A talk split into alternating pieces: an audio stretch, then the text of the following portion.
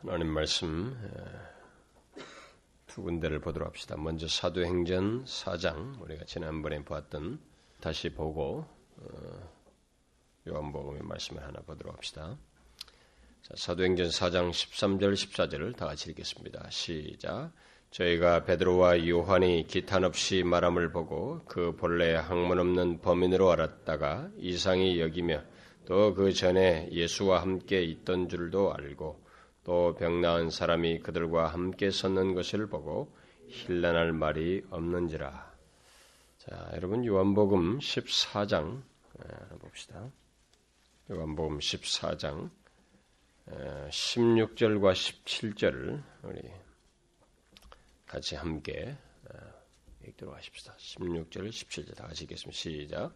내가 아버지께 구하겠으니 그가 또 다른 보혜사를 너희에게 주사 영원토록 너희와 함께 있게 하시리니, 저는 진리의 영이라. 세상은 능히 저를 받지 못하나니 이는 저를 보지도 못하고 알지도 못함이라. 그러나 너희는 저를 아나니 저는 너희와 함께 거하시며 또 너희 속에 계시겠습니다. 자, 우리가 지난 시간부터 오늘 먼저 읽은 그 사도행전 말씀을 일종의 문제제기의 말씀으로 보면서, 사도행전 오늘 읽은 그 말씀에 등장하는 제자들이 어떻게 해서 분명히 이 관원들과 이 재상들이 본받으러 이 세상에서 정말 볼품없는 사람들이, 그 제자들 중에서 특별히 두 사람이 이제 거론이 되는데, 베드로와 요한은 여러분도 알다시피 어부 출신들입니다. 평범하죠.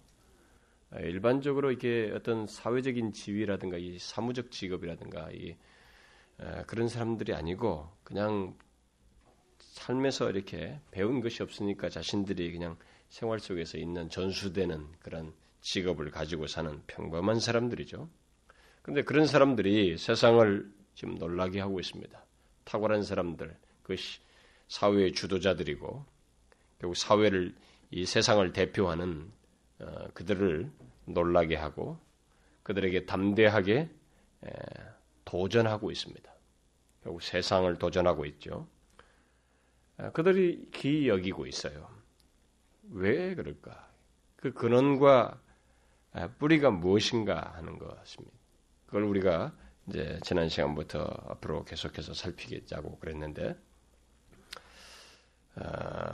그 내용은, 우리가 살피려고 하는 이 내용은 뭐 성경이 기록된 그 사람들의 내용을 그냥 얘기하려는 것이 아니고, 이 세상 속에 살아가는, 세상 속에서 이게 부름받은 이 평범한 사람들, 그 평범한 사람들이 이 세상에 휩쓸리지 않고 오히려 이 세상을 도전하고 놀라게 하고 의문을 갖게 할 수 있는 그 근원이 무엇인가라는 것을 살피고자 하는 것입니다.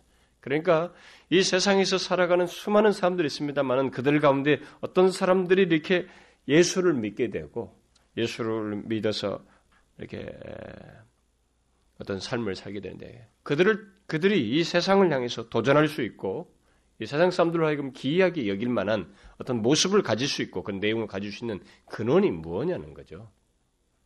그것을 살피자는 것입니다. 그러니까 이것을 우리가 망각한 채 살아가게 되면, 자신이 예수를 믿으면서도 그리스도인이면서도 갖게 되는 이 영광스러움과 복됨을 뭐 의식치 못하거나 또 누리지 못함으로 인해서, 우리를 불렀을 때 우리를 통해서 일하시고 싶어 하시고 나타나시고자 하는 하나님의 선하신 뜻과 목적이 잘 안 드러날 수 있기 때문에, 그리고 또 우리가 앞으로 더 기대하는 바가 있어서 우리 교회, 또 우리 교회에 속한 지체들 여러분 모두에게, 그게 있어서 바로 이 문제를 앞으로 살피자고 했죠. 자, 그런데 제가 지난 시간에 미리 답을 얘기했습니다. 전체적인 큰 그림의 답입니다만은, 그 근원이 뭐라고 그랬습니까? 그 원인이. 그것은 그들의 능력과 힘이 아니라고 그랬죠. 이미 대제사장들이 지적했습니다. 이 장로들과 관원들이 지적했어요. 그들의 것이 아니에요. 평범한 사람들이었습니다. 학문 없는, 본래 학문 없는 범인들이었습니다. 분명히 그들에게서 나온 것이 아니었습니다. 뭔가 다른 것이 있었다는 거죠, 그들에게. 그게 뭐라고 그랬어요? 크게 두 가지로 말할 수 있다라고 했습니다. 하나는 예수 그리스도, 곧 복음의 능력과 성령의 역사이다라고 그랬습니다. 이것이 평범한 사람들에게 있어서 그들로 하여금 세상을 놀라게 하고 다르게 하는 내용이고 근원이다 라고 그랬습니다. 이 두 가지는 지난 시간에 말한 대로 서로 분리할 수 없을 정도로 너무 밀접하게 연관되어 있습니다. 여러분들은 제가 오늘 좀 조금은 복잡하게 여러분들이 생각할지 모르지만 이것을 우리가 알아야 됩니다. 성경을 그냥 읽고 넘어가는데 조금 이렇게 체계적으로 이런 것을 좀 생각해 볼 필요가 있어요. 우리는 이 복음의 능력, 예수 그리스도의 역사하심, 그의 능력과 성령의 역사가 사실 구분하기가 참 어려워요. 너무 밀접하게 연관되어 있어서. 그러나 이것은 같이 이렇게 함께 생각을 해야 됩니다. 두리뭉실하게 어떤 것이 다르게 말하지보다는 우리가 개념적으로는 또 알고 있어야 되고 그것이 우리가 엄연히 있는 실제이기 때문에 그것을 알 필요가 있어요. 말하자면 예수 그리스도의 구원의 행동과 역사를 말할 때도 보면은 우리는 성령을 말하지 않을 수가 없습니다. 예수께서 구원하신 행동을 보면 예수께서 그 어떤 구원의 행동과 역사를 행하실 때 그것이 우리가 적용될 때도 성령께서 하시는데 성령은 근거 없이 얘기하잖아요. 예수 그리스도를 끼고 얘기합니다. 예수 그리스도의 모든 것을 같이 얘기해야 돼요. 그러니까 또 성령의 역사를 말할 때도 예수 그리스도의 구원 행위와 그의 이름을 말하지 않고 할 수가 없습니다. 예수 그리스도의 이름으로 일어나라 이렇게 했지만은 예수 그리스도의 이름으로 했지만은 일어나는데 실제적인 적용에서 나타난 능력에는 또 성령의 개입이 있어요. 이렇게 항상 예수 그리스도의 그 은혜와 능력 그리고 이 성령의 역사는 함께 붙어 있어요. 이게 분리하기가 좀처럼 어렵습니다. 그럼에도 불구하고 역동적인 그리스도인의 근원 또는 뿌리인 이 복음의 능력과 성령의 역사를 우리는 필요에 따라서 좀 구분할 필요가 있고 같이 이렇게 병행해서 알 필요가 있습니다. 그러면 이제 그 본래 학문 없는 예수님의 제자들이 그렇게 세상을 놀라게 하고 의문을 갖게 한 근원인 이 복음의 능력과 성령의 역사를 이제 그런 것이 드러났던 그 근원의 이걸 설명할 수 있는 내용들을 이제 하나씩 앞으로 설명을 하고 살펴보기 원하는데 어떻게 해서 이들이 본래 학문 없는 이들이 그렇게 세상을 놀라게 했을까?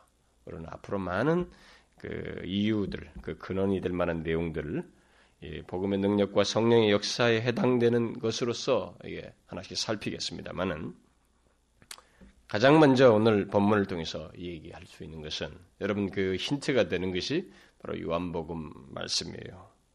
뭡니까? 어떻게 해서 이 본래 학문 없는 사람들이 그렇게 세상을 놀라게 할 수 있었을까? 그게 뭐예요?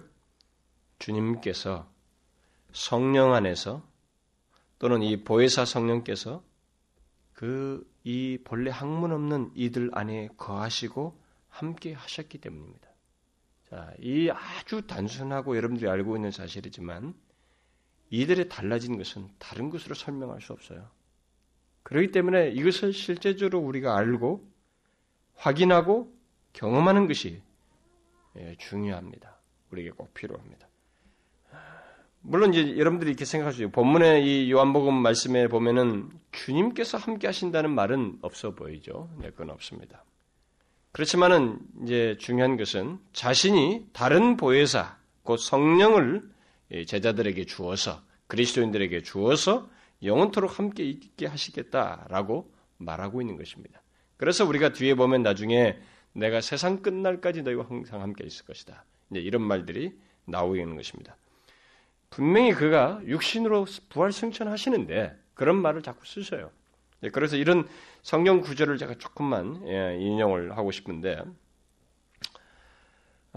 그러니까 보혜사 성령이 함께 하시는 것이고 그가 신자들 안에 거하는 것이지만 성경은 주님께서 자신을 대신해서 보혜사 성령을 이렇게 성령 안에서 제자들과 그리스도인들 안에 거하시고 또 함께 하신다라는 논지를 계속 성경에서 말합니다.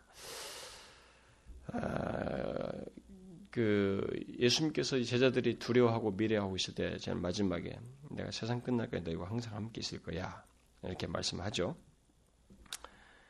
근데 우리가 이제 그런 것이 과연 어떻게 현실적으로 가능하냐 이제 실제적으로 생각해 볼 필요가 있습니다. 우리가 여러분들이 너무 믿음이 좋아서 성경 구절을 그냥 그대로 믿는 이런 현상이 생길지 모르겠는데, 그러나 명확하게 알고 믿으면 그것이 더 선명하면 설명할수록, 또 그래서 그것이 자신의 경험과 삶 속에서 이게 분명히 확인될 때 이 은혜는 더 풍성해지는 것입니다.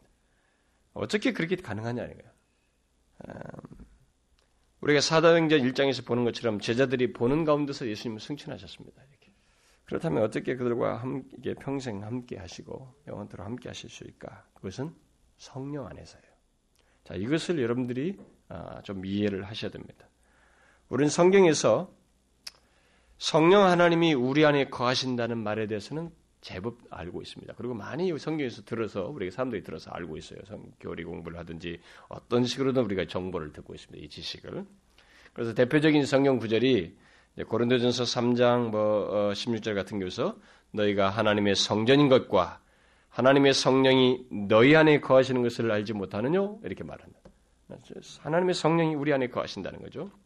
또 고린도후서 6장에서도 우리 몸은 성령이 거하시는 성전이므로 음행을 피해야 된다. 이런 말을 하고 있습니다. 그런데 성경 다른 곳을 보면 그리스도께서 우리 안에 거하신다라는 말을 또 하고 있어요. 성경을 보게 되면. 그래서 골로새서 1장 27절 같은 걸 보면 이 비밀은 너희 안에 계신 그리스도니. 그리스도께서 우리 안에 계신 것이 신비이다라고 이렇게 말하고 있습니다. 그러면서 이어서 이렇게 말합니다. 나도 내 속에서 능력으로 역사하시는 이의 역사를 따라 힘을 다하여 수고하노라. 바울이 자기 속에서 능력으로 역사하는 이의 역사를 따라 산다는 게 누구예요? 예수 그리스도예요. 바로 우리 안에 계신 이가 그리스도다라고 말한 다음에 하고 있기 때문에 바로 그리스도예요. 그리스도께서 우리 안에 계실 뿐만 아니라 우리 속에서 능력으로 역사하신다는 거예요. 부활 승천하신 주님께서 어떻게 우리 안에 계시고 우리 속에서 능력으로 역사하실 수 있을까? 우리는 이상합니다.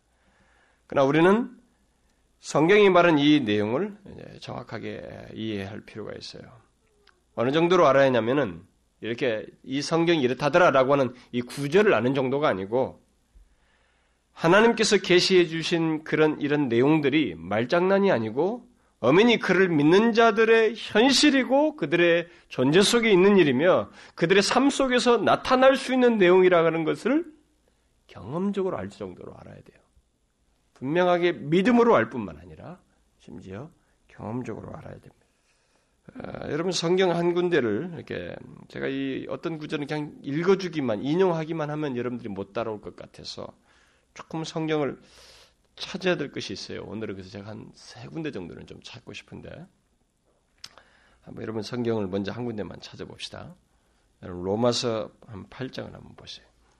로마서 8장 9절과 10절입니다. 자, 미리 여러분 말씀드리면 여기서 만일 뭐뭐 하면 이것은 가능성의 if가 아닙니다. 사실에 대한 그리스도인들에 대한 사실의 조건으로서 얘기하는 것입니다. 그러니까 이 헬라 문법에는 그런 두 가지 문법이 있는데 여기서는 사실을 말하는 거예요. 예, 그래서 잘 보시면 9절과 10절에서 한번 다 같이 읽어볼까요? 시작.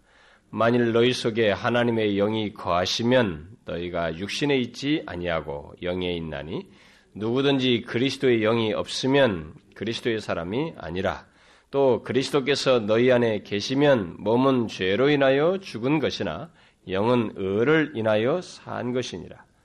여기서 주목할 사실은 너희 속에 하나님의 영이 거하신다라는 말이고 또 다른 하나는 그다음 뭐예요? 그리스도의 영이 없으면이니까 이것은 그리스도의 영이 거하신다라는 그 말이에요. 자, 하나님의 영이 거하시고 너희 속에 그리스도의 영이 또 그 안에 있고 그 다음에 10절에 보니까 이제는 뭐예요? 하나님의 영, 그리스도의 영이 아니라 누구예요? 그리스도께서 너희 안에 계시면 이 한 구절 안에서 하나님의 영, 그리스도의 영 해놓고는 이제 그리스도께서 너희 안에 계신다는 거예요. 두 가지를 함께 얘기하고 있습니다. 그러니까 성령 하나님이 우리 안에 계신다는 것은 우리들이 쉽게 이해하고 받아들일 수 있어요. 왜냐하면 그는 영이시고 아까 우리 요한복음 믿는 것처럼 볼 수 없어요. 그럼 믿음을 가진 자만, 거듭난 자만 그걸 믿음으로 보고 그걸 갖게 되는데 알게 되죠. 또 그러니까 우리 안에 성령 하나님 우리 안에 거신다는 것은 이해할 수 있습니다. 그것도 특별히 영이시기 때문에. 근데 일단 이 땅에 육신을 입고 등장하셨던 주님께서 부활 승천하셨는데 그분이 우리 안에 계시고 거하신다는 것에 대해서는 우리가 의아스러워할 수 있어요. 어떻게 그것이 가능한가? 그것은 오늘 우리가 읽은 그 본문이 말하는 바대로 요한복음 말씀 말한 것처럼 주님께서 다른 보혜사인 성령 안에서 우리 안에 거하시고 또 함께 하시기 때문입니다. 이것을 정확하게 이해를 하셔야 됩니다. 그래서 우리는 우리 그리스도인들 아래 역사하시는 성령 하나님과 우리 주 예수 그리스도를 명확히 구분하기가 어려워요. 구분하기가 어렵습니다. 그러니까 우리가 삼위 하나님 사이, 삼위 하나님을 공간적으로 구분할 수 없거든요. 그 인격체들, 인격의 구별이 있지만 우리가 공간적으로 구분하지 못해요. 이 신비가 있다는 거예요. 그래서 바울이 골로새서 이런 거예요. 신비, 비밀은 이것이니, 비밀은 그 신비예요. 그리스도께서 너희 안에, 우리 안에 있는 것이다. 우리 안에 계신 것이다. 굉장한 미스테리예요. 신비스러운 사실은. 그래서 바울은 또 고린도후서 3장 17절에서 이런 말을 해요. 주는 영이시니 주의 영이 계신 곳에는 자유함이 있느니라. 뭐예요? 아예 우리 주님과 성령 하나님을 동일시하고 있습니다. 이렇게 동일시할 거예요. 구분하기가 어렵다는. 다시 말해서 성령 하나님은 존재에 있어서는 우리 주님과 성령 하나님 사이 구별이 되지만은 그가 하시는 역사의 기능에 있어서는 이 역사와 어떤 기능에 있어서는 부활하신 주님과 중보자 그 예수 그리스도와 동일하다는 거예요. 그러니까 분명히 성령 하나님과 예수 그리스도 사이의 그 존재의 구별이 있어요. 구별이 있습니다. 그런데 성령 하나님과 예수 그리스도께서 하시는 이 역사와 어떤 기능이 우리가 경험하기로는 구분하기가 어렵다는 거예요. 동일하게 느껴지는. 동일하게 느껴진다. 따라서 성령은 그리스도께서 우리 신자들과 연합하여서 지금 여기에 계시다라는 말을 하는 거예요. 우리 연합하여서. 그리스도께서 우리 신자들과 우리와 연합하여서 지금 여기 계시며 또 성령 안에서 여기 계시고 우리 안에 거하신다. 라고 분명히 말합니다. 지금 우리와 함께 계시며 우리 안에 계시는 것입니다. 여러분, 이건 믿음의 영역이에요. 그리스도인의 존재만 확인하시는 것입니다. 그래서 우리가 오늘 본문에 처음 읽었던 사도행전의 이런 내용들을 이해를 무슨 신적인 능력이 임했다. 그림으로 이렇게 파워 그런데 외국 사람들도 그럼 굉장히 말 많이 합니다. 신적인 능력, 파워 그러면서 말이죠. 그 어디 만화영화에서도 많이 하는 그런 파워 그런데 파워가 임해가지고 그걸 드렸더니 그렇지 않아요, 여러분. 사람은 인격체입니다, 여러분. 파워가 여기 임해가지고 기계적으로 움직이진 게 아니에요. 인격적인 기능을 발휘해서 그들 앞에서 두려움이 생겨야 할 문제인데 거기서 담대하게 말을 한 거예요. 조리 있게 말을 한 것입니다. 이게 참 뭐냐는 거예요.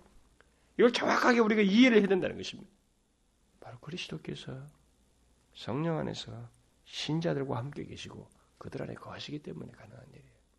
여러분은 이 신비를 알고 있습니까? 바로 이 신비스러운 사실이 엄연하게 그리스도인들에게 있다는 것을 알고 있냐는 거예요. 주님은 오늘 본문에서 바로 그 사실을 그의 제자들에게 유언적으로 말씀하시면서 말했습니다. 요한복음 말씀은 잡히시기 전날 밤 유언적으로 하신 말씀이죠. 내가 아버지께 구하겠으니 그가 또 다른 보혜사를 너에게 주사 영원토록 너희와 함께 있게 하시리니 저는 너희와 함께 거하심이요 또 너희 속에 계시겠습니다. 여기서 성령 하나님을 또 다른 보혜사라고 말을 하고 있습니다. 이 말은 다른 보혜사가 또 있다는 거죠. 그럼 누구예요? 예수 그리스도를 얘기합니다. 자신을 지금 얘기하는 거예요. 결국 주님과 성령 하나님이 동일한 보혜사로서 그리스도를 믿는 자들과 함께 하시고 있다고 하는 것을 말을 하고 있는 것입니다. 그러면 우리가 이제 궁금합니다. 이렇게 자신들을 보혜사로 지칭했을 때 이 보혜사는 의미가 뭐냐는 거예요. 보혜사는 무슨 뜻일까? 그 말의 어원적인 의미는 이 문자, 이 헬란 말의 원적인 의미는 이 합성어인데 곁에 또는 옆에라는 말과 부름받은 자라는 말이 합쳐서 나온 단어예요. 그래서 어떤 일이나 사건을 위해서 부름받은 자라는 그런 문자적인 뜻이 있습니다. 그래서 이 말을 아예 그냥 의역해가지고 이 단어가 나오면은 대리인, 조력자, 상담자, 대언자, 변호사 뭐 이런 뜻으로 이 말을 씁니다. 그러나 그 어떤 말로도 이 보혜사를 충분히 설명하지 못해요. 이런 게 의역한 이런 단어들은 한 단어로 설명을 할 수 없습니다. 어쩌면 우리말 이게 한자어로 쓴 이 말이 좀 더 보충적인 설명이 될 수 있습니다. 여러분 보자가 뭐예요? 보호할 보자입니다. 해자는 은혜 베풀 해자예요. 사는 스승사자입니다. 뭡니까? 우리를 보호하고 은혜를 베푸는 스승이라는 거예요. 우리를 보호하고 은혜를 베푸는 스승이라. 누가 그런 분이라는 거예요? 예수 그리스도도 그런 분이시고 성령 하나님도 그렇다는 거예요. 그 얘기예요. 물론 본문은 성령 하나님만 말하고 있지만 또 다른 보혜사라고 말하고 있기 때문에 결국 그걸 함축하고 있는 것입니다. 같은 보혜사라는 거죠.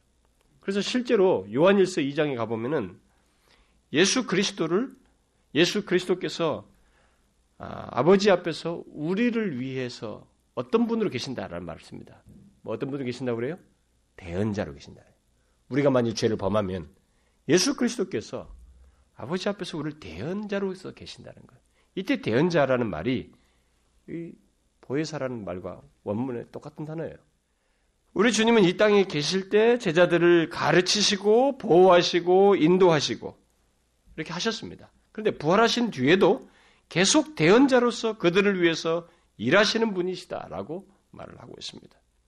그런데 주님은 본문에서 자신이 십자가에 달려 죽고 부활 승천하신 뒤에 또 다른 보혜사를 보내어서 자기처럼 그리스도를 믿는 자들을 돕고 인도하실 것이다 라고 이렇게 말하고 있습니다.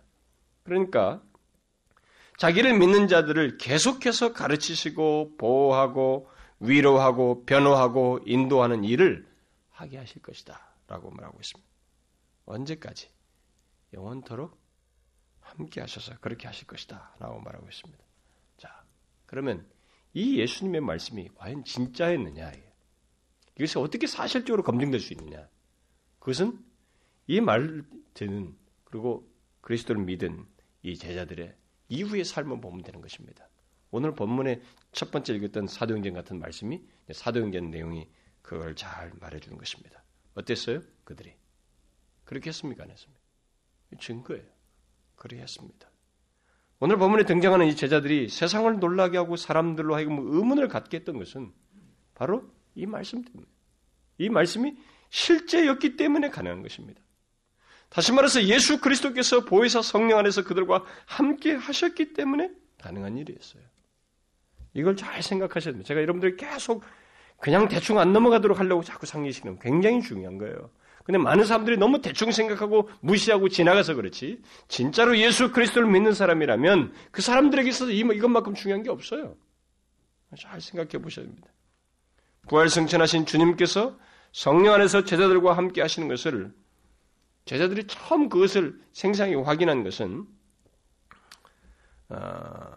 예수님께서 승천하시면서 약속하신 대로 오순절날 성령께서 자신들 가운데 임했을 때였습니다. 많은 사람들이 사도행전 2장에 나오는 오순절날 그 성령 강림을 말할 때 그때 있었던 특별한 현상에 많이 관심을 가져요. 뭐 급하고 강한 바람과 불의 혀같이 갈라지는 것 같이 각 사람이 임한 것, 또 다른 방언들을 서로들이 말한 것, 아니면 이것을 막 사모합니다.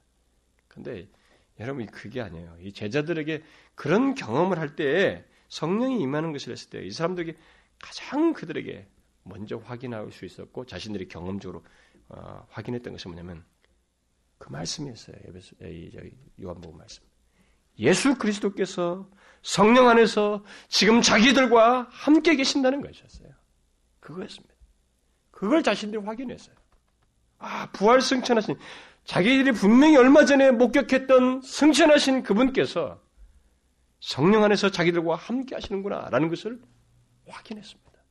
그런 놀라운 순간이었어요. 비록 가시적인 성령에 임하시는 흔적이었지만은 그들이 그 무엇보다도 소중하게 확인한 것은 그리스도께서 성령 안에서 자기들과 함께 하신다는 거였어요. 그래서 그들은 성령이 임한 뒤에 곧바로 사도행전 2장 4절 하반절에 기록된 대로 성령의 말하게 하심을 따라 예루살렘에 모인 사람들에게 다른 방언으로 말하기 시작했는데 무엇을 말했어요? 무엇을 말했습니까? 예수 그리스도를 얘기했어요.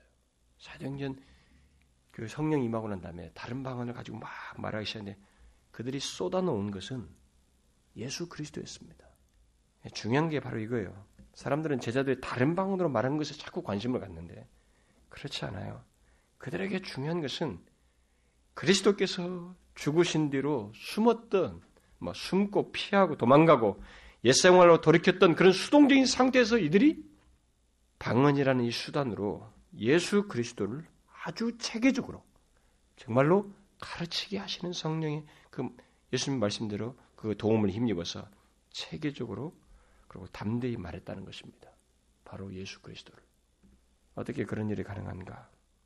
그것은 바로 그들을 부르시고 가르치시고 인도하시고 그들을 회복시키시며 그들과 함께 성령 안에서 계신 그분 때문에 그런 거예요. 이것을 여러분들이 이해를 하셔야 됩니다. 조각내서 성령의 역사로만 자꾸 보면 안 돼요. 우리는 여기서 성령의 능력만을 자꾸 생각할 수 있는데 더 중요해요. 사실 어떤 면에서 연결 분리시킬 수 없는데 꼭 같이 생각해야 됩니다.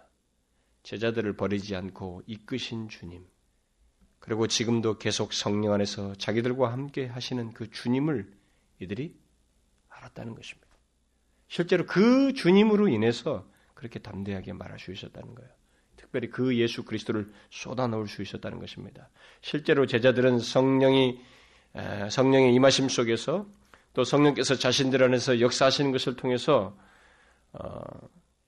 자기들과 함께 하시고 계시다는 것을 그들이 알고 그래서 성령께서 역사하신 어떤 현상이라든가 성령의 능력을 말한 것이 아니고 예수 그리스도를 얘기했어요.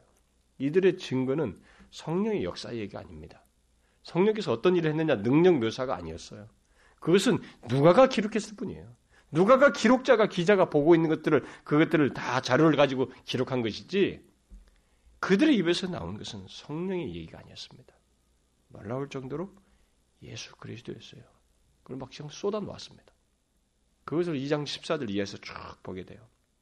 베드로의 설교는 다 예수 그리스도입니다.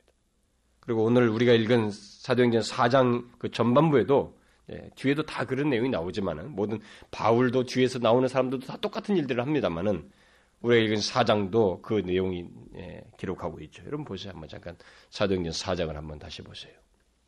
관원들과 장로들과 서기관들 앞에서도 거침없이 말을 하는 내용이 있습니다. 그게 뭐예요? 여러분 4장 8절을 한번 보십시다. 8절 제가 읽겠습니다.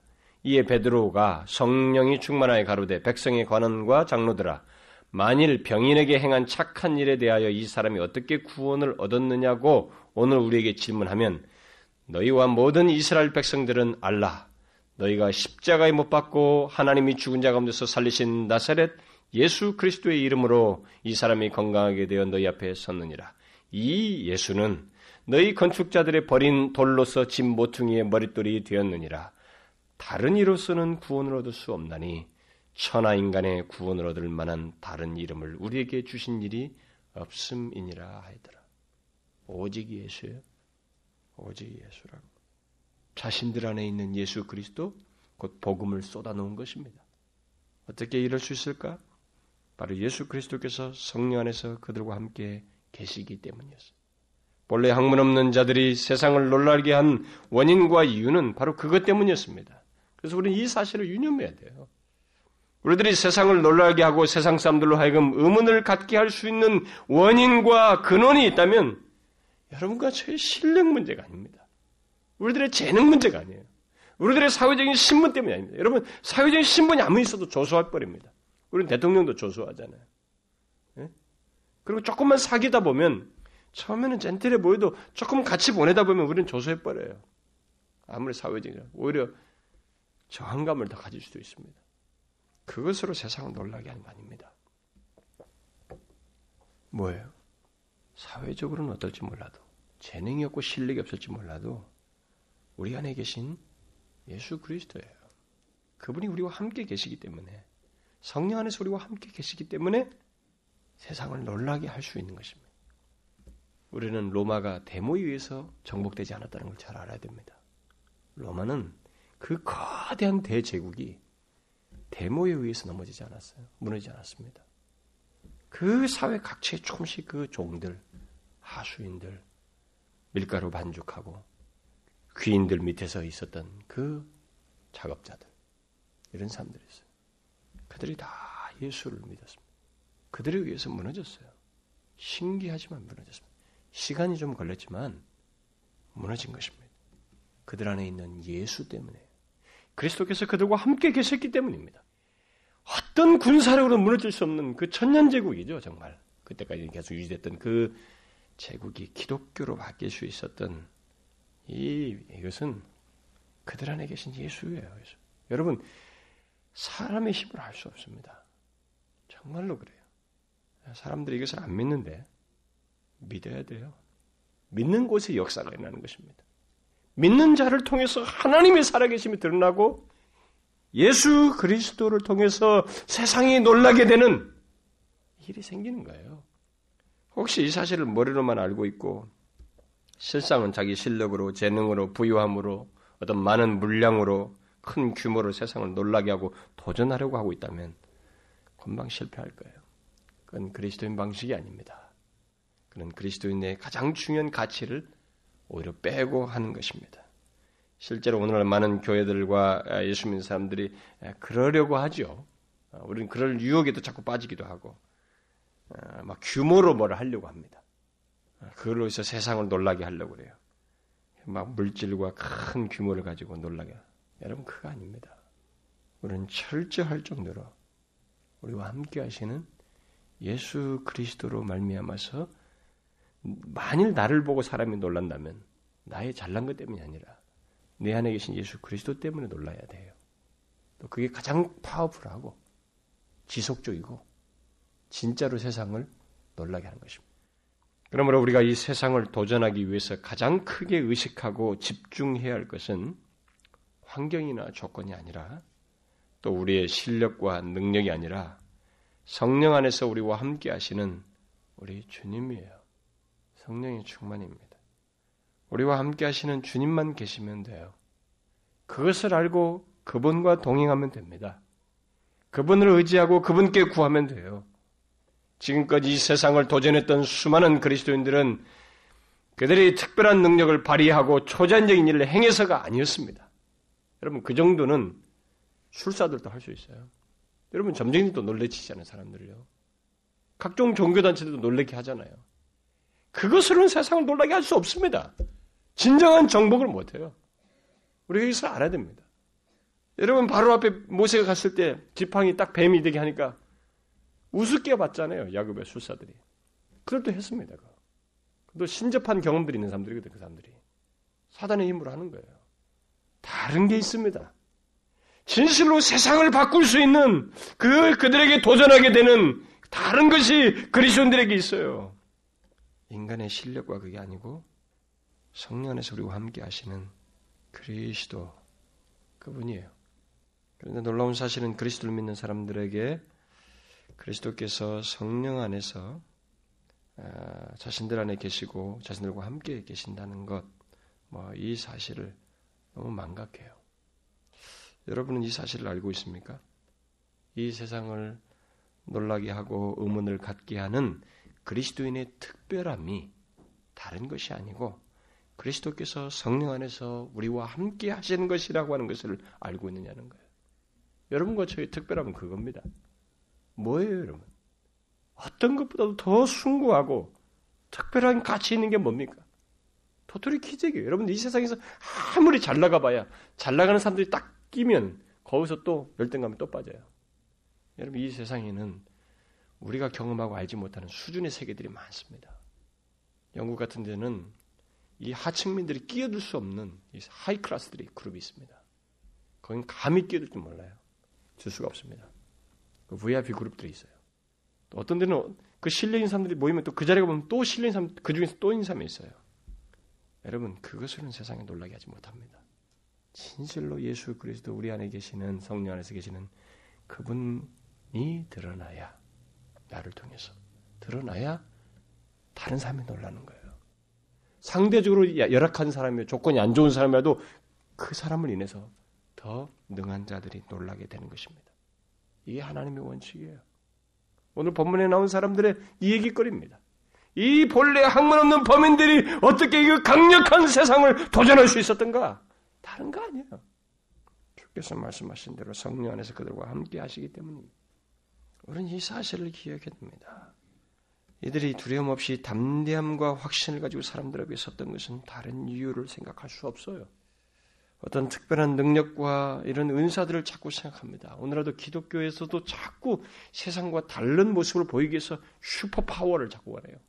하나님도 그 슈퍼파워가 되셔야 돼. 그래서 그 능력으로 세상을 놀라게 하겠다는 거예요. 아니에요, 여러분. 여러분, 이들이 신적인 능력을 안전을 일으키고 하고 하지만은 여러분 대부분의 시간 속에는 예수, 생생한 삶 속에서 예수 그리스도를 증거하는 굴하지 않고 있는 저 인간 속에 뭐가 있는가? 왜 저에게 핍박하는데도 담대함이 있는가? 왜 감옥에 갇혔는데 왜 찬송을 하느냐는 거예요, 저 사람이. 응? 왜 가둬놨는데 거기서 찬송을 하고 좋아하느냐는 거예요. 믿겨지지 않는 뭐가 그들에게 있다는 거죠. 그것이 놀라게 하는 것입니다. 그래서 간수가 그랬잖아요. 우리가 어떻게 하면 구원을 받을 수 있는가? 물은 거 아니에요? 뭐 때문에 그랬습니까? 그들은 이미 찬송했어요. 거기서. 다른 존재들이에요. 그래서 고린도 교회 성도들이 나중에 오해한 것이거든요. 오늘날 성도들도 이 고린도 교회 성도들처럼 오해를 하고 있는데 고린도 교회 성도들이 오해한 것이 있었잖아요. 그것은 그들이 자꾸 세상에서 자신들이 그리스도인이 되고 난 다음에도 이 세상적인 방식을 자꾸 갖고 있어요. 뭔가 큰 능력, 어떤 특별한 은사 막 이런 것들을 자꾸 생각하고 그걸 가지고 서로 재고 말이죠. 비교하고 자랑하는 이런 모습을 취했어요. 그러자 바울이 그들을 보고 편지를 썼잖아요. 고린도전서에서 은사 문제를 딱 거론하기 전에 그래서 처음에 서두에 먼저 못을 딱 박아놓는 게 뭡니까? 그런 사람들을 향해서 수정해주기 위해서 제일 먼저 말하는 게 뭐예요? 십자가의 도가 멸망하는 자들에게는 미련한 것이요 구원을 얻는 우리들에게는 하나님의 능력이라. 우리의 능력은 십자가의 도에 있다. 이렇게 말하고 있습니다. 우리에게 하나님의 능력이 드러나는 것은 십자가의 도로 말미암은 것이다. 그래서 유대인은 표적을 구하고 헬라인은 지혜를 찾으나 우리는 십자가에 못 박힌 그리스도를 전하니 오직 부르심을 입은 자들에게는 그리스도는 하나님의 능력이요 하나님의 지혜니라. 우리는 유대인들과 표적을 구하는 유대인이나 지혜를 찾는 헬라인과 다르다 하는 거예요. 우리들에게 진정한 하나님의 능력과 하나님의 지혜가 드러나는 길은 다른 것이 아니다. 십자가에 못 박힌 그리스도 그분을 아는 것이고 그분을 믿는 것이고 그것을 전함으로써 갖는 것이다. 그 얘기예요. 십자가의 도와 예수 그리스도가 바로 능력이라는 것입니다. 예수 그리스도가 사람들을 놀라게 하고 구원을 얻게 하는 능력의 근원이라는 것이죠. 결국 우리 자신들의 배경이나 어떤 특별함에 의해서가 아니라는 거죠. 그래서 바울이 고린도전서의 고린도 교회 성도들에게 이런 말을 지금 인용한 그런 말을 한 다음에 덧붙이는 말이 있죠. 여러분 이것도 좀 같이 찾아서 보는 게 도움이 될 것 같은데 여러분 고린도전서 1장을 한번 보십시오. 26절부터 31절까지 잘 생각하면서 한 절씩 저하고 교독을 해보도록 합시다. 형제들아 너희를 부르심을 보라. 육체를 따라 지 있는 자가 많지 아니하며 능한 자가 많지 아니하며 문벌 좋은 자가 많지 아니하도다. 그러나 하나님께서 세상에 미련한 것들을 택하사 지 있는 자들을 부끄럽게 하려 하시고 세상에 약한 것들을 택하여 강한 것들을 부끄럽게 하려 하시며 하나님께서 세상에 천한 것들과 멸시받는 것들과 없는 것들을 택하사 있는 것들을 폐하려 하시나니 이는 아무 육체라도 하나님 앞에서 자랑하지 못하게 하려 하심이라.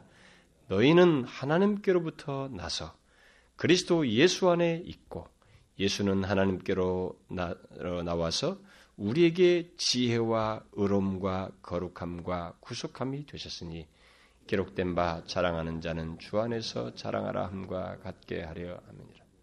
이들이 명심할 것이 있었습니다.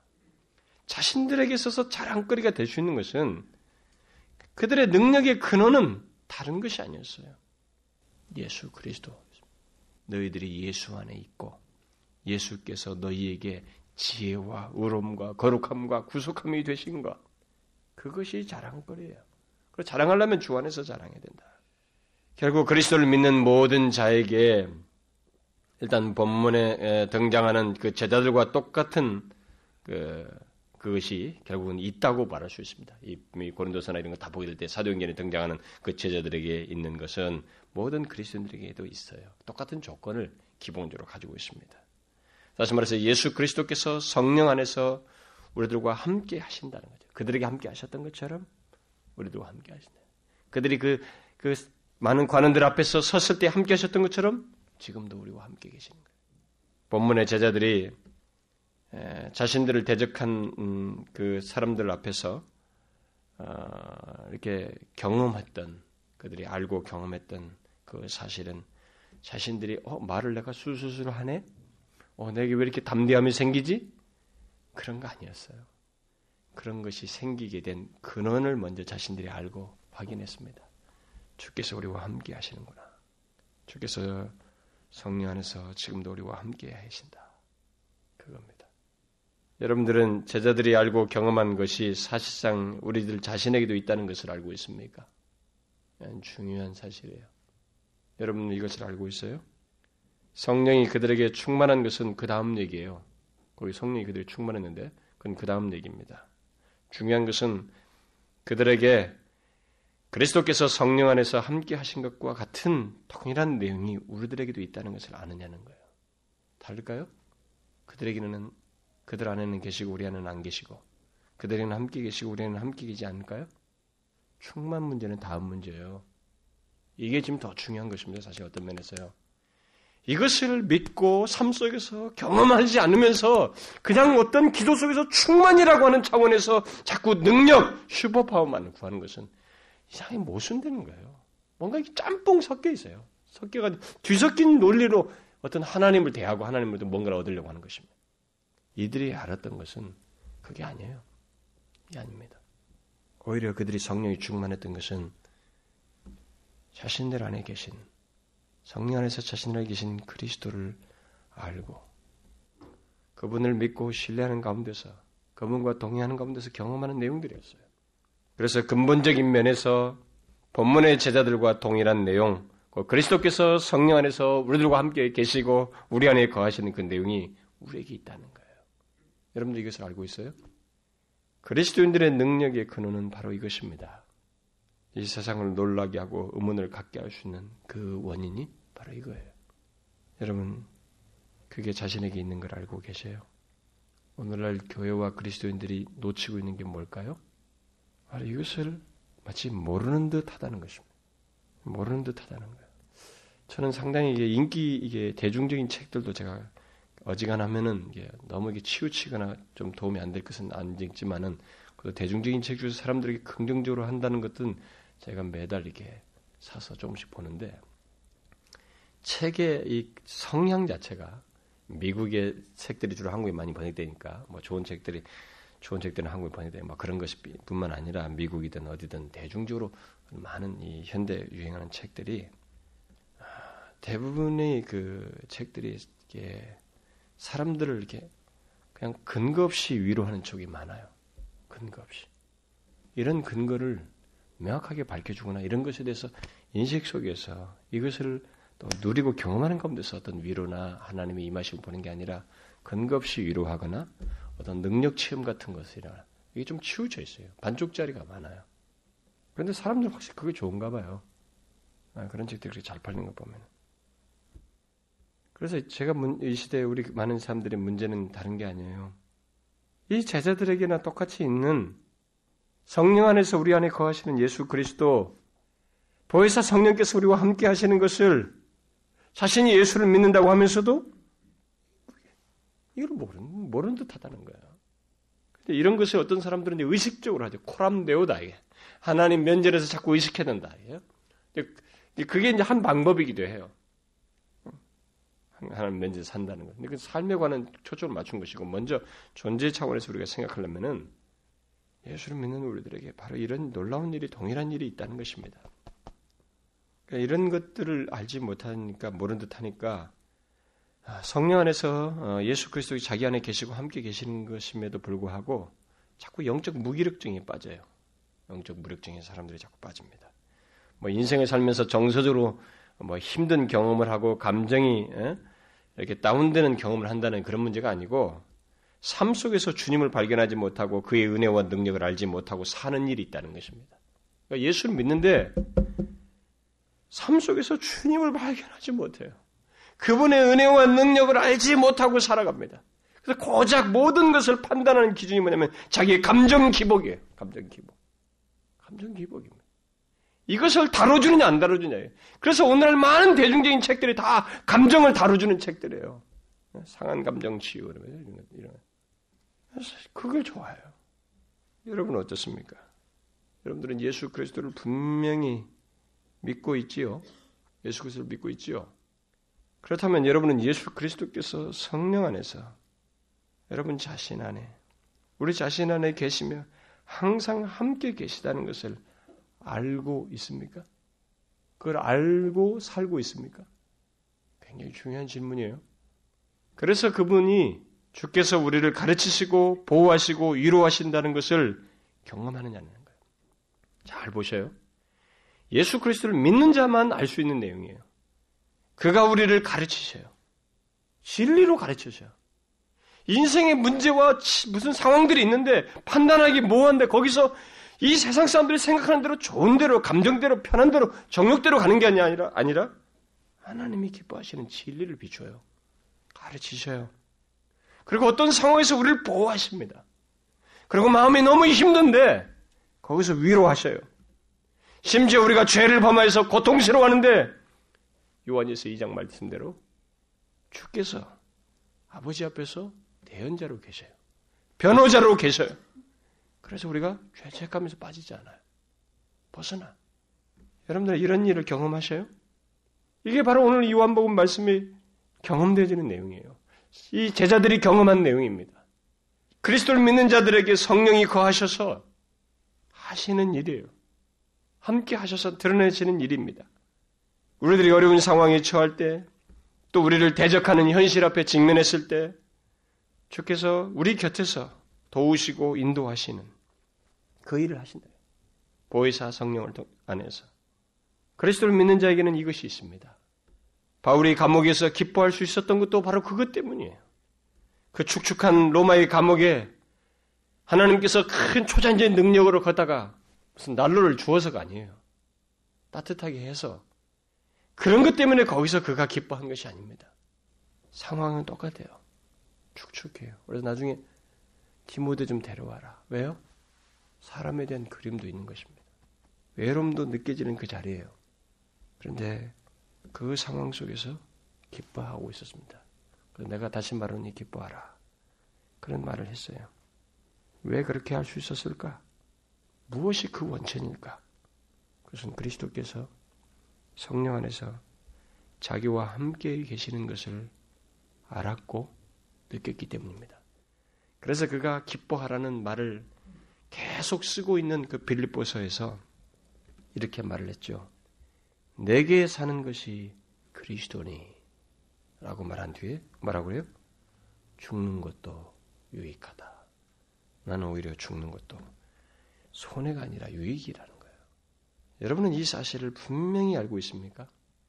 예수를 믿는 것이 영광이 얼마나 무한한지를 보셔야 됩니다. 바울은 이랬대, 누구는 이랬대. 그 성경을 인용구로만 계속 처리하는 사람은 믿음이 없는 거예요. 그 누구는 이랬더라고 얘기하라고 성경 준 거 아니거든요. 이것은 복음이 얼마나 능력있고 영광스러운지, 하나님의 은혜의 역사가 얼마나 풍성한 영역인지를 보게 해주는 거예요. 자신의 모든 현실과 상황 속에서 주께서 성령 안에서 우리와 함께 하시고 우리 안에 거하시는 것을 믿고 경험하느냐는 거예요. 우리들이 항상 기억해야 할 사실, 아니 항상 경험적으로 확인해야 할 사실이 있다면 바로 이것입니다. 주께서 우리와 함께 하신다는 것입니다. 언제까지? 본문에 언제까지래요? 영원토록 함께 하실 것이다 라고 말하고 있습니다. 영원토록 함께 하실 것이라고 요한복음에서 말하고 있죠. 그 말은 보혜사 성령께서 우리 안에 영원히 내주하셔서 동거하신다 라는 말이에요. 그래서 함께 하신다는 말 뒤에 너희 안에 계시겠음이라 이런 말을 하는 거예요. 이것은 그래서 여기 함께 하신다는 말은 굉장히 특별한 의미입니다.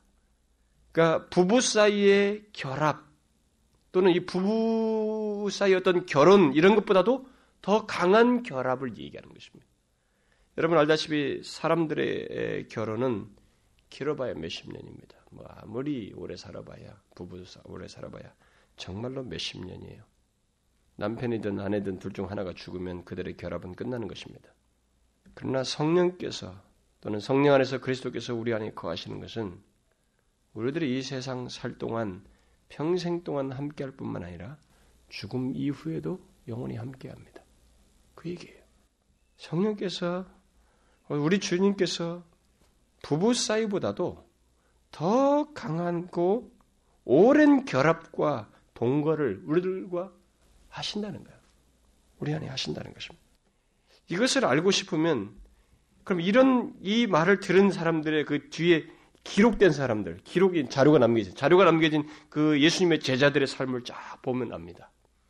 그들은 일시적으로 이렇게 한동안 예수님을 따르다가 배신도 하고 또 도망가기도 하고 심지어 옛 생활로 돌아가려고 그런 시도도 하고 그랬습니다. 근데 결과를 보면 주님이 함께하고 있었어요. 계속. 버리지 않았습니다. 떠나지 않았어요. 계속 그들과 함께했습니다. 또 그들이 나중에 큰 문제들 앞에 섰을 때도 주님께서 성령 안에서 함께 하셨습니다. 사도행전의 기록들을 보게 되면 그 핍박하는 상황 속에서도 주님이 그들과 함께하는 것을 그들은 경험했습니다. 자신들이 담대히 말하는 것을 보면서 경험했어요. 그 자신들이 예수의 이름으로 말했는데 병자가 일어나는 걸 보면서 경험했습니다. 계속 모든 상황 속에서 자기들과 함께하는 걸 보았어요. 또 그들이 감옥에 갇혔을 때도 주님께서 자신들과 함께하는 것을 경험했습니다. 마음이 평안했어요. 미래에 대한 두려움이 있어야 되는데 마음이 평안했어요. 여러분 마음이 평안해야지. 여러분 이게 주입해가지고 됩니까? 잠시는 마인드 컨트롤 할지 몰라도 진정한 의미에서 정말로 평안이 죽음까지도 이렇게 초연하는 평안이 안 생겨요. 여러분 인간이 생산해낼 수 없습니다. 그거 경험했습니다. 자신들이 감옥에 있는데 찬송이 나와 평안한 거예요. 또 감옥에서 기적적으로 나가는 것을 통해서 주님이 함께하고 있다는 것을 봤습니다. 성령께서 자신들 안에서 역사하고 있다는 걸 보는 거예요. 심지어 주님은 그들이 임종할 때도 함께 계셨습니다. 어떻게 알 수 있어요? 계시록을 보면 이 제자들의 이름이 새겨져 있습니다. 그리고 그리스도를 믿다가 떠난 자들이 주님과 함께 있는 것을 보게 됩니다. 그들이 그분 보좌 앞에서 탄원도 하고 말도 하고 있죠. 그걸 보게 돼요. 그 영혼이 계속되는 거예요. 얼마나 강력한 결합이고 영원한 동거예요. 바로 이 사실 때문에 다시 말해서 우리의 죄를 지시고 죽으셨다가 부활하신 하나님의 아들 예수 그리스도께서 또 천지창조에 동참하신 성령께서 함께 하신 것 때문에 본문의 제자들은 장로들과 관원들 앞에서 자신을 대적하는 사람들 앞에서 기탄 없이 말할 수 있었고 바로 담대히 말할 수 있었고 그들을 놀라게 할 수 있었습니다. 의문을 갖게 할 수 있었어요. 다른 것이 아닙니다. 슈퍼파워가 아니에요. 결국 본문은 그래서 예수 그리스도를 믿는 자, 그 성령이 거하여 함께하는 모든 신자들은 이 세상을 향해서 그렇게 자기들처럼 도전할 수 있다고 하는 것을 말해주는 내용이에요. 말해주는 내용이에요. 도전할 수 있는 근거를 가지고 있다는 거예요. 놀라게 할 수 있는 이유를 가지고 있다는 것입니다. 여러분 아셔요? 여러분 이것을 아십니까? 예수 그리스도를 믿는 우리들이 바로 그런 자들이라는 것을 말해요. 우리들이 똑똑해서가 아니고 가진 것이 있어서가 아니라 설사 학문이 없어도 사회적 지위가 낮아도 우리 안에 계시는 주님 때문에 우리와 함께 하시는 보혜사 성령 때문에 세상을 도전할 수 있다는 것. 물론 본문의 사람들이 세상을 놀라게 할 때의 그 모습과 상대는 죄를 짓고 있는 상태가 아니었죠. 그렇게 할 때는 그런 것을 볼 수가 없겠죠. 당연히. 죄를 짓고 자기 정욕을 쫓을 때가 아니고 주님의 뜻을 좇고 있을 때, 그런 가운데서 또 주님을 신뢰하며 나가는 가운데서 세상을 도전했습니다. 함께 하시는 주님의 은혜와 능력으로 성령이 충만하여서 그렇게 했어요. 그러므로 중요한 것은 성령께서 우리 안에 계시며 주께서 성령 안에서 우리와 함께 계신다는 사실을 기억하며 주님과 마음을 같이 하는 것입니다. 그것을 기억하며 주님과 마음을 같이 하면서 사는 거예요. 우리가 그럴 때 주님은 우리와 영원히 함께 하셔서 홀로 있으면 홀로 있는 상태대로, 두려운 상황에 처하면 그 상황 속에서, 대적들 앞에 서면 그들 가운데서 우리들에게 은혜를 드러내시고 자신의 능력을 드러내셔서 그들로 하여금 왜 저 사람이 놀랄 자리에서 놀라지 않는가, 왜 슬퍼하고 두려워할 자리에서 두려워하지 않는가 하는 의문을 야기하게 하고 도전하게 한다는 거예요. 마음의 평안을 주시고 담대함을 주심으로 하신다는 것입니다. 이것을 여러분과 제가 살면서 경험해야 돼요. 경험할 수 있는 근거가 있기 때문에 실제로 그래야 됩니다. 본문의 제자들에게 했던 것처럼 주님은 성령 안에서 우리들에게도 함께 하셔서 도우시고 인도하시고 담대하게 하십니다. 그는 하시기를 원하셔요. 그래서 사람들로 하여금 의문을 갖게 하기를 원하십니다. 그래서 복음이 전파되도록 하기를 원하셔요. 그러므로 제자들에게 함께 하신 주님께서 지금 우리와도 성령 안에서 함께 하신 것을 믿으며 살아야 됩니다. 이것을 알고 살아야 됩니다. 이것을 믿고 세상을 대면해야 되고, 이것을 믿고 일들을 처리해야 되며, 이것을 믿고 그리스도를 증거하며 삶을 살아야 돼요. 여러분, 이 오늘 사도행전 4장의 말씀 같은 때 하나님, 그러면은 제가 그들 앞에 설 수 있을까요? 설까요? 미리 보여주면서 했어요? 아닙니다. 미리 벌어질 일들을 다 보여주고 예행 연습 다 하고, 그러니까 이제 내가 함께 할 거니 가라 이렇게 했습니까? 초기에 그런 일이 생길 수 있어요. 그러나 이미 성령이 거하는 자, 그리스도께서 함께하는 자들은 그 사실을 믿고 나가는 거예요. 예? 믿고 판단하는 것입니다. 믿고 그리스도를 증거하는 거예요. 믿고 세상을 대면하는 것입니다. 그런 가운데서 그가 함께 하시는 것, 보혜사 성령 안에서 우리와 함께 하시며 도우시고 역사하시는 것을 경험하게 되는 거예요. 여러분, 그리스도를 믿는 우리들은 그런 경험을 하며 살 수 있는 자들입니다. 그런 경험을 하며 살 수 있는 자들이에요. 그러므로 여러분 잊지 마십시오. 우리와 함께 하시는 주님, 영원히 함께 하실 보혜사 성령 하나님을 믿고 모든 문제와 현실을 직면하셔요. 이것은 우리가 일찍부터 알아야 될 사실이에요. 근데 우리가 그걸 못 누리는 거죠. 그래서 여러분 하루 동안 살면서도 그것을 믿고 사는지를부터 한번 확인해 보세요. 그렇지 못한 사람들은 자신의 삶 속에서 하나님이 함께 하셔서 역사하시는 것을 경험치 못하는 사람이 있다면, 자신의 일상생활 속에서 과연 이 사실을 믿고 행동하며 살고 있는지부터 확인해 보세요. 잘 보셔요. 한번 잘 보시라고. 그리고 그것을 믿고 행동하고 나아갈 때 어떤 일이 일어나는지를 좀 체크 좀 해보셔요. 이 제자들과 같은 유사한 일들이 일어나는지 그렇지 않은지 체크를 하시라고. 혹시 기록을 남길 수 있는 사람이 있다면 남겨봐두세요. 여러분들은 신사도행전을 쓸 수 있을 겁니다. 진짜예요. 저는 우리 교회를 통해서도 하나님께서 신사도행전을 쓰실 것이라고 믿거든요. 그걸 믿고 한번 써보시라는 거예요.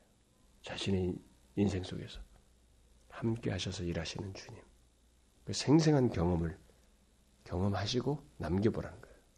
꼭 체크해보세요. 여러분과 저는 이 사람들과 동일한 사람이거든요. 동일한 조건 아래 있어요. 꼭 경험하며 살기 바랍니다. 기도하겠습니다. 하나님 아버지 감사합니다. 우리에게 예수 그리스도 안에서 영광스러운 그 지위를 얻게 하시고 그리스도께서 성령 안에서 우리와 함께 하시며 우리 안에 거하심으로 모든 일을 우리가 살면서 부딪히는 모든 상황과 문제 속에서 담대함을 갖고 또 인도를 받으며 은혜와 능력을 경험하고 드러낼 수 있는 그런 자로 삼아주셔서 감사합니다. 주여 이 세상을 분명히 도전하며 이 세상 가운데 그리스도를 소유한 자의 그 특별함과 영광스러움 그 이상이 여길 만한 그 내용을 분명하게 우리 안에서 보며 자연스럽게 드러내고 그래서 이 세상을 깨우고 도전하는 저희들 되게 주옵소서. 우리 개인들 뿐만 아니라 우리 교회가 그러기를 원합니다. 주여 그래야 할 수 있도록 우리와 함께 하시는 주님을 날마다 목격하며 바라보며 나아가는 저희들 되게 주옵소서. 예수 그리스도의 이름으로 기도하옵나이다. 아멘.